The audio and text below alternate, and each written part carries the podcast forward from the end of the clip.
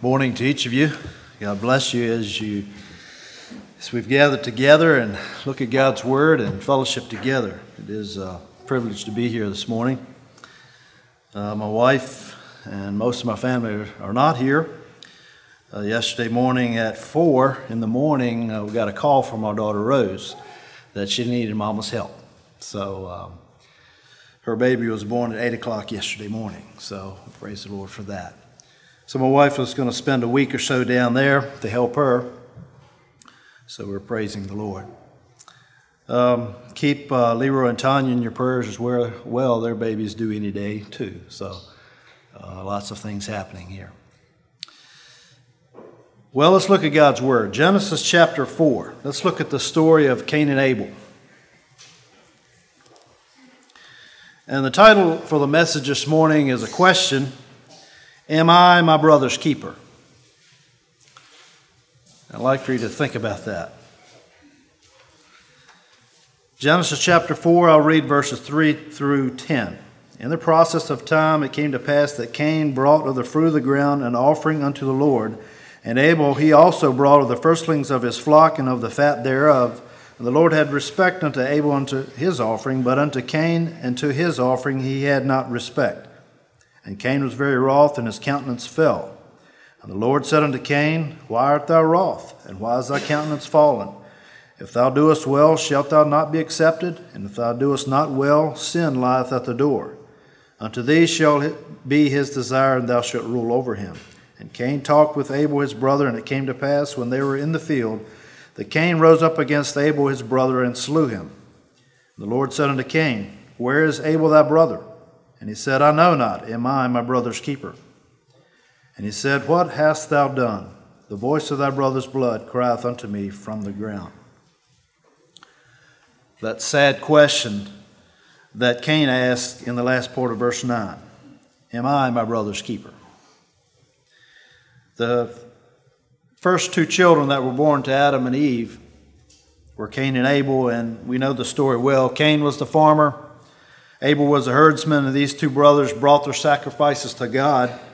And God looked with favor upon Abel's sacrifice, but rejected Cain's sacrifice. And we don't know why the reasons for that, why God was not pleased with Cain's sacrifice. Could it be that it was not accepted because there was no blood involved? We don't know. The first part of verse 7 says, uh, gives us the hint that Cain must have known what God required in a sacrifice. Because God asked him, If thou doest well, shalt thou not be accepted? So we don't know for sure why Cain's sacrifice was not accepted and Abel's was. Now, Jesus said that um, uh, Abel was a righteous man. And we'll not take time to, to turn to these different scriptures, but 1 John 3, verse 12 says uh, that Abel was a righteous man. Hebrews 11, verse 4 says that Abel offered a more excellent sacrifice than Cain. And it also says there in uh, Hebrews 11 that Abel was a righteous man and he had faith. He's listed among the heroes of faith there in chapter 11 of Hebrews. Jude, verse 11, warns the reader against uh, going the way of Cain. So, Scripture is clear that Abel's heart must have been right with God, while Cain was not. Maybe that's why his offering was not accepted. At any rate, we know the story. Cain is angry with Abel and he kills his brother. We don't have any record that uh, a human had died yet on the earth.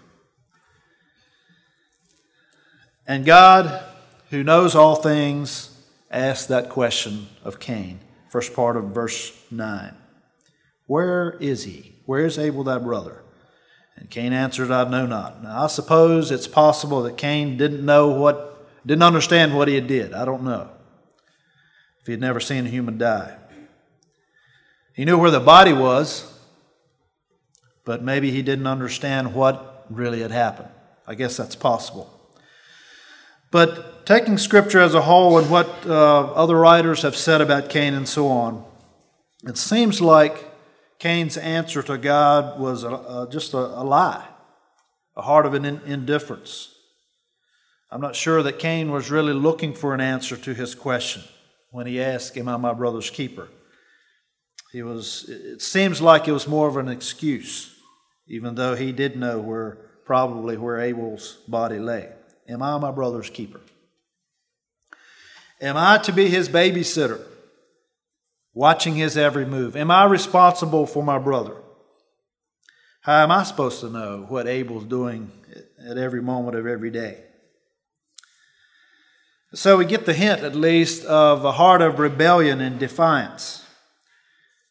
Cain may have also hinted that God was at least partially responsible. God, you're the preserver of man. Why didn't you preserve him? I'm not his keeper. We, of course, we don't know all what was in the heart of Cain for sure. But whenever Cain is mentioned in Scripture, it's always in the connection of rebellion and defiance and hatred, unfortunately. Now, we can be condemning of Cain, but let's remember that we too are guilty of sin that we have tried to hide. May not be murder, hopefully not, but we are sinners. And if you're like me, when I have a guilty conscience, when the Holy Spirit uh, convicts, convicts me of sin, my selfish tendency is to deny it, to, to make excuses, like King Saul did, to be reluctant of accepting my responsibility for the sin that I committed. Are we forgetting in whose presence we stand? When God Almighty, who knows everything, points something out in my life, something a sin, how can I be so bold and arrogant to deny it or to excuse it? We may think of Cain as a monster, but let's remember that each one of us have sinned while God was watching our every move and knowing our every thought and intent of the heart. No, we don't need excuses like Cain had. We need repentance. Isn't that right? Well, God, or Cain asked God a question Am I my brother's keeper? And God doesn't answer that question here in this portion of Scripture directly. But the whole Word of God answers that question. So let's think about that. Are you, am I, my brother's keeper? And by the way, I think this question includes our sisters as well. I think we'd understand that to be the case. As I refer to Cain's question, Am I my brother's keeper? I'm using the word brother, but I think it's a question for brothers and sisters.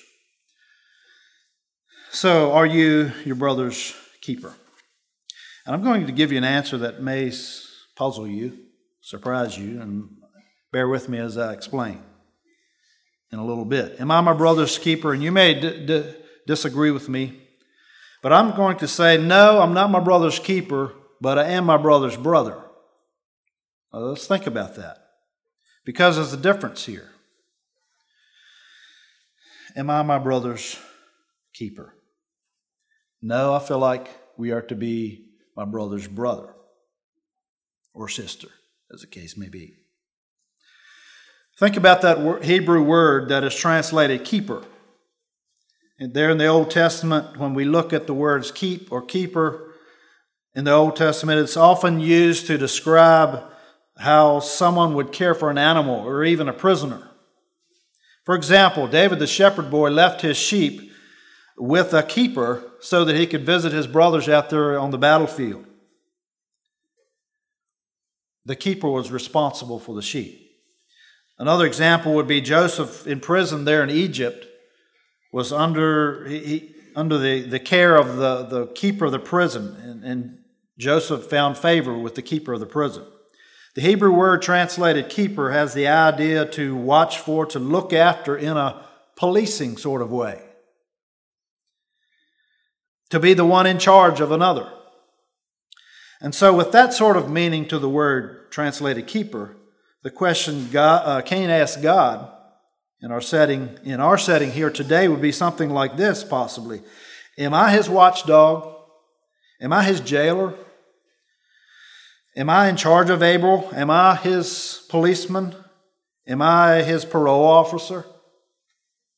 And their answer is no, but Cain should have been his brother's brother. And maybe this is all a new thought to you because, you know, I've thought for many years, yes, I'm supposed to be my brother's keeper. But we shouldn't be our brother's keeper in a policing sort of way, but rather we should be our brother's brother. See, in our way of thinking today, we would tend to say we would tend to say that being my brother's keeper would have the idea of caring for my brother, loving my brother, looking out for his welfare because I love him. And we are to be doing those things for my brother out of a heart of love. That's very, very true. But unless I'm mistaken, the word keeper here in Genesis chapter 4 in the Hebrew would have the idea of a babysitter, a policeman, a jailer, a sheepdog that chases after the straying sheep, the one in charge, and to do it out of duty rather than love. And so, the point I'm trying to make here this morning is rather than being my brother's policeman, I have to be my brother's brother. And a true heart of love being the motivator. That's the kind of love that motivates us to, to sacrifice for the sake of my brother, for his well being. Let me tell you a true story. This, this really happened. 1925, I think it was, out in the state of, of Washington. It's a logging camp. Okay? They're out in the woods with crosscut saws and all those kinds of things. Uh, rugged country, very steep, but some beautiful virgin timber. And the Forks Logging Company had built a, a narrow gauge railroad out in the woods like they used to do in those days to, to haul the logs out. And rather than loading the logs onto rail cars to then bring them out, what they simply did was roll the logs between the steel rails and using the rails as a guide. Uh, they would hook these logs behind the lo- little locomotive chain one log to another to another. They'd have a long string of logs bumping along with the, the two steel rails, keeping them uh, go head the right direction. So, huge, long timbers, average log maybe 40 feet long, one chain to another. And can you imagine a, a steam locomotive puffing through the woods with maybe 500 feet of logs? bumping along behind. Well, way back in the mountains, it got too steep for the locomotive, so they used what they called a donkey engine. And all that was was a steam engine with a big spool. They would change this contraption, chain it to to a big stump, and pull that cable out through the woods wherever the log was, hook it on, and this thing would winch the cable, the cable and the log to the railroad. They'd bump it over the rail, and chain them together for the locomotive to pull out. And if it was too steep, they would use this donkey engine to lower the locomotive and its load of logs down to a more uh, flatter part of the track. Well, one morning, in pulling logs out of the woods, the donkey operator bumped the leading log with another one. It was an extra big one, and it was on the edge. The rails dropped off, very steep, and he bumped that thing. It was a cold, frosty morning, and you can imagine what happened next. The log decides, well, he didn't decide, but it began to go down the mountain by itself. No kind of safety uh, things in place at all. That was unthought of in those days. And this log starts down the mountain, and there's a man standing there that knew what was going to happen. Down there below was his buddies on the locomotive, and the other men probably riding up the mountain to their morning's work. And this log was going to come screaming down the mountain, and it'd be a huge crash and disaster. Well, he quickly grabbed up a wooden box, dynamite box, empty one filled with dirt, and ran beside the log, dribbling dirt on the cross ties to try to slow this log down. And with the frost, of course, made, made it very slick. The log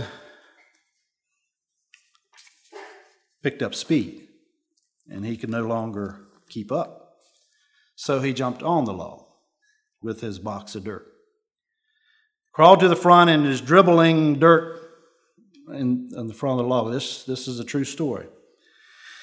Finally, it be, began to go so fast, he lost his box of dirt and he hung on for all he was worth. Went about a mile, and uh, the track leveled off somewhat, and the log began to slow. He jumped off and again is scooping dirt and shoving it in front of this log. And it finally stopped just before it dove off, the track dove off onto a steep part again. And the locomotive engineer and all the men that were on the train there were saved by a brave and a quick thinking man. And that must have been a ride. I don't know if you've ever been on a roller coaster before, but at least you figure that probably things will be all right in the end. This guy didn't know that. Now, he could have said, Am I my brother's keeper? Um, that donkey operator back there made the mistake. It's his fault. He, he, he shouldn't have done what he did. Somebody should have put a wedge in front of that log to keep that from moving. Somebody should have had some precautions to keep this log from going solo. It's not my fault that the rails and the, the ties are covered with frost this morning. And besides, the train engineer knows that that's a dangerous job that he has. And with a string of 500 feet of big logs sliding along directly above you, he should know it's risky business. Besides, whoever heard of riding a log to slow it down? That kind of puts me at risk. But evidently, this man didn't say all those things. He, he probably did something before he thought very much. But he had compassion on those that were in the path of danger. And that's, that's my point this morning. And he did something about it. He put himself on line for his brothers. That's what love does. Let's turn to the New Testament, John chapter 15.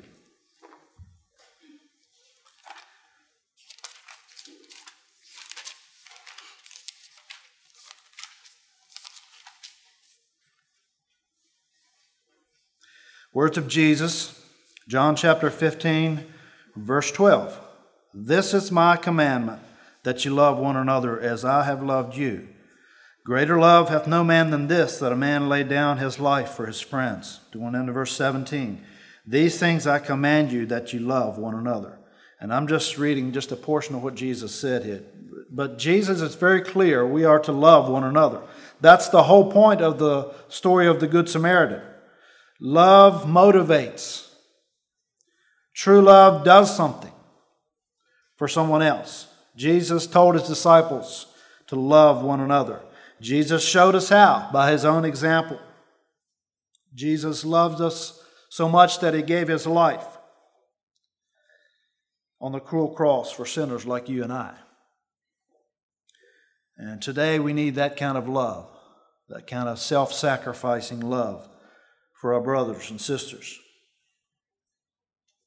Cain asked the question, Am I my brother's keeper? And I made a statement a little bit ago that we should not be my brother's keeper, but we should be our brother's brother. Let's think about some ways we should not be my brother's keeper. For one thing, every person must give an account to God for their own choices, their own actions, and their own attitudes. Every person will stand before Almighty God and take responsibility for their lives. There won't be any finger pointing on Judgment Day. You know, it's all that other person's fault. See what he did to me. But everyone will bear their own guilt before God unless they have accepted the provisions of Christ and they can come before God clean and washed. No one else can believe the gospel for me. No one else can repent for me. No one else can be born again for me or be a Christian for me. All of us must be personal, personally responsible, personally repent of sin, personally believe in Jesus Christ, personally be, become converted, and personally live for our Lord Jesus Christ. So no one can be his brother's keeper in the sense of taking on himself uh, another man's responsibilities. We cannot be my brother's keeper in the sense of accepting salvation for my brother. And as long as that person remains in unbelief, in rebellion, in defiance toward God, and disobey God's commandments, and whose heart is hard and unrepentant, we cannot make those choices for them. Now, when a little baby is baptized in the Catholic Church, and I want to be respectful of the Catholic Church, I'm not here to bash the Catholic Church, but I'm talking here about infant baptism.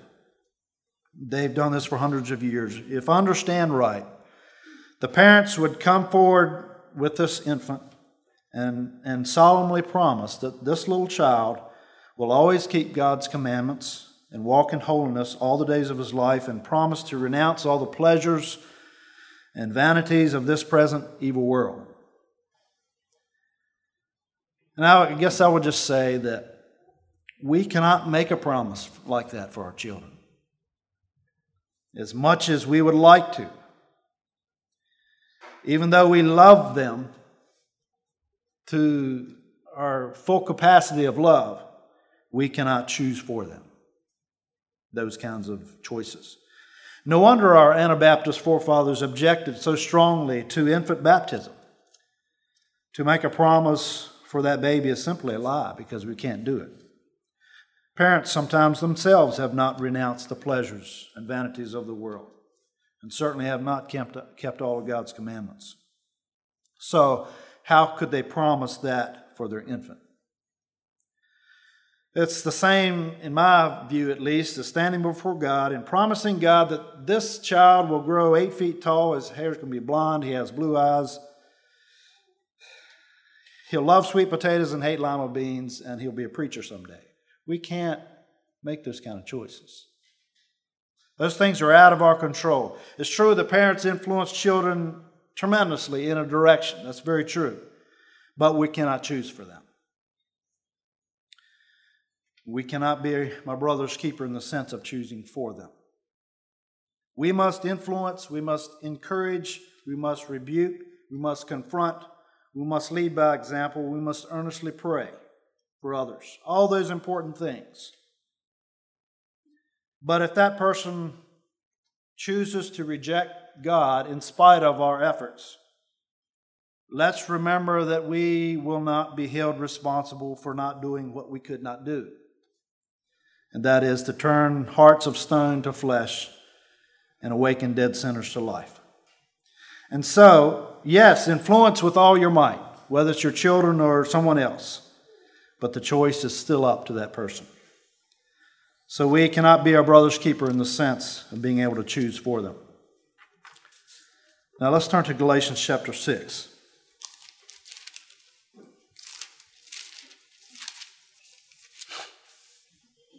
I'll just read the first five verses, Galatians chapter 6.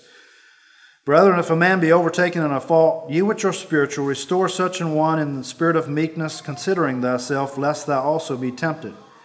Bear you one another's burdens, and so fulfill the law of Christ. For if a man think himself to be something when he is nothing, he deceiveth himself. But let every man prove his own work, and then shall he have rejoicing in himself alone, and not in another. For every man shall bear his own burden. Let him that is taught in the word communicate unto him that teaches in all good things. Now, we read in the Bible that we are to be kind and compassionate, forgiving one another and esteeming others better than themselves, ourselves, and weeping with those that weep and rejoicing with those who rejoice. Jesus talked about feeding the hungry and so on, and we're to pray for one another and to be careful not to offend the weak. We're to be involved in the lives of each other with love being the motivator. I was especially noticing verse 2 and verse 5 here in Galatians chapter 6. Verse 2 says, Bear you one another's burdens. Verse 5 says, For every man shall bear his own burden. Now, how do you reconcile that? Those two verses.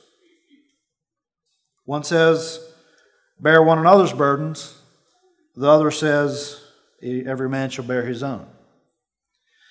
And I think the answer to this apparent conflict lies partially, at least, in the fact that there are two different Greek words being used here, translated burden or burdens in these verses. The burden of verse 5,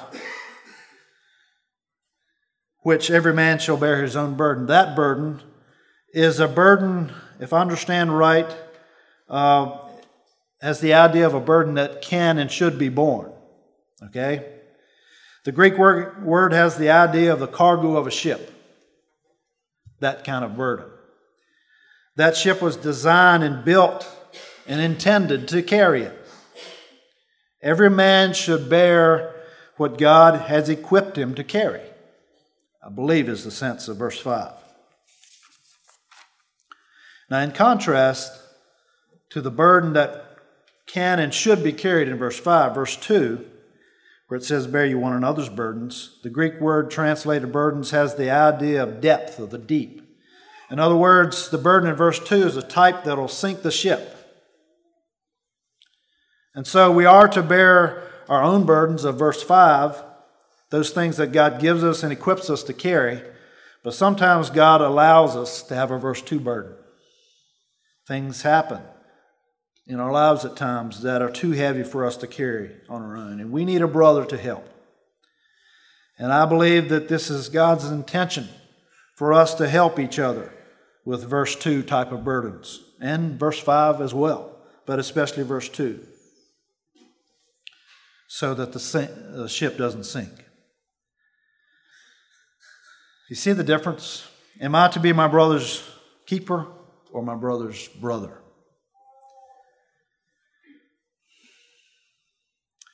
You see, with the word keeper comes the idea of control of those that he is in charge of.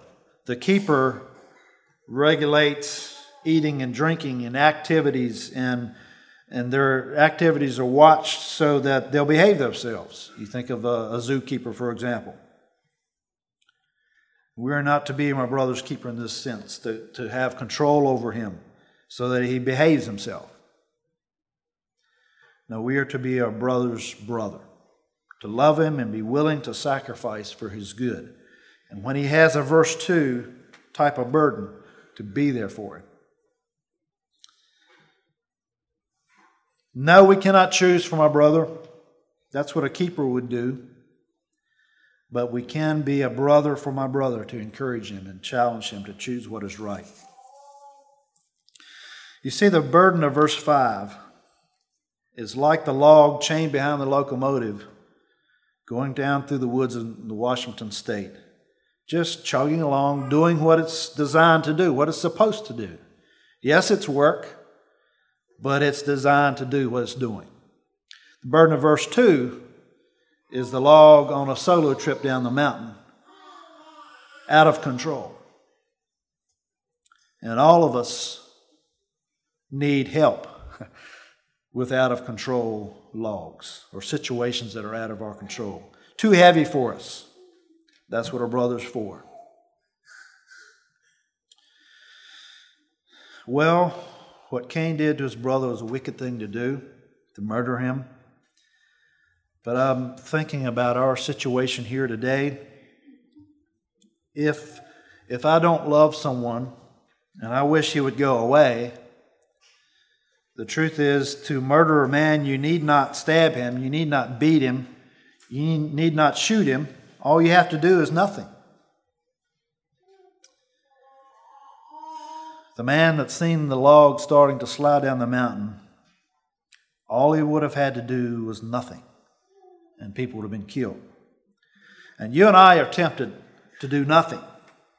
As we see somebody rolling around in, in the the garbage of sin. We know where that path leads. We know that hell awaits and eternity awaits. We know that Satan doesn't give up easily. We know that people are desperately searching for meaning and purpose in life, and they try one thing after another that this world has to offer, and there's nothing there for them. And we have the answer that they need, and yet we're tempted to do nothing. I I am convicted sometimes of the lack of love in my own life for the lost. Now, it's very true that many people do not want to hear the truth, they reject the truth, and it's usually not very effective to try to cram the gospel down the throat. But we need to experience the gospel ourselves, live the gospel, and show the gospel to the world how it's lived in everyday life, and to witness by word and deed in our attitudes. Appreciate the comments that were made this morning in the morning opening about witnessing to others in need. Sometimes somebody has a situation that, like was mentioned this morning, that is out of their control and they're grieving or they're struggling, and you can be there for them. Sometimes God uses those things to bridge across, get past the, the hard wall, the hard shell into a person's heart. And would we have the courage to take that opportunity as God leads us there? Now, I do not believe that we are responsible for what we cannot do, but we are responsible for what we can do. And Christ is very clear in what, the, what we're here on earth to do as we think of the Great Commission. May the blood of my brother not be crying from the ground. May we be a brother's brother. Not only for the lost person out there in the world somewhere, but those in my own house, those in my own church, we are to love each other. Jesus taught it. Peter and Paul and John all wrote about it. Scripture tells us we're to receive one another. Romans 15, 7. We're to edify one, one another, serve one another, forgive one another, submit to one another exhort one another, consider one another, be hospitable to one another. And we could go on. Scripture has many one anothering passages, and by the way, that's an interesting Bible study, a, a challenge. If you want a challenge, study the one another verses in Scripture.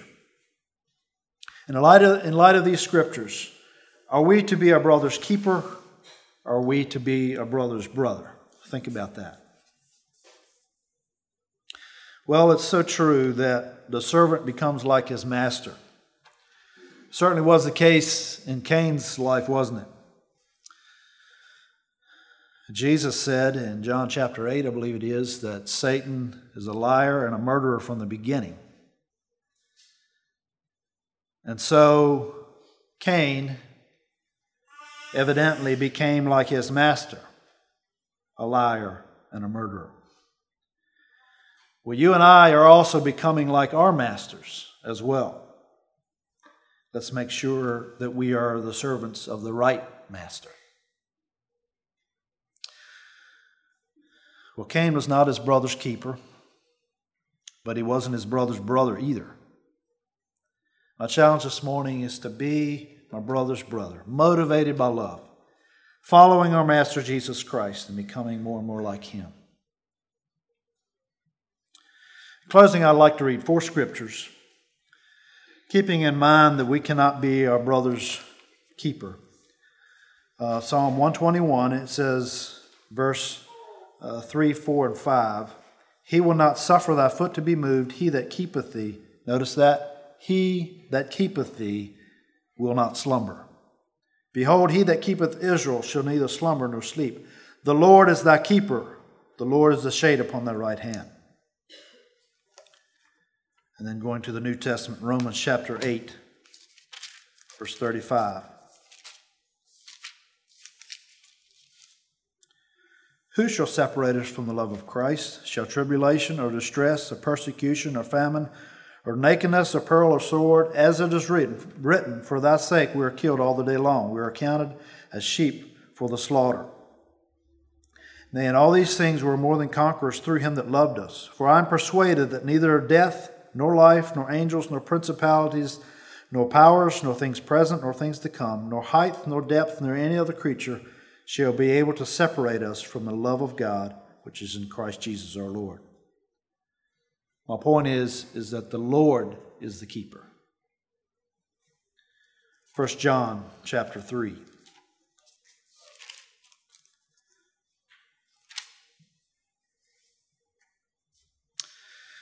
In this, the children of God are manifest, and the children of the devil. Whosoever doeth not righteousness is not of God, neither is he that loveth not his brother.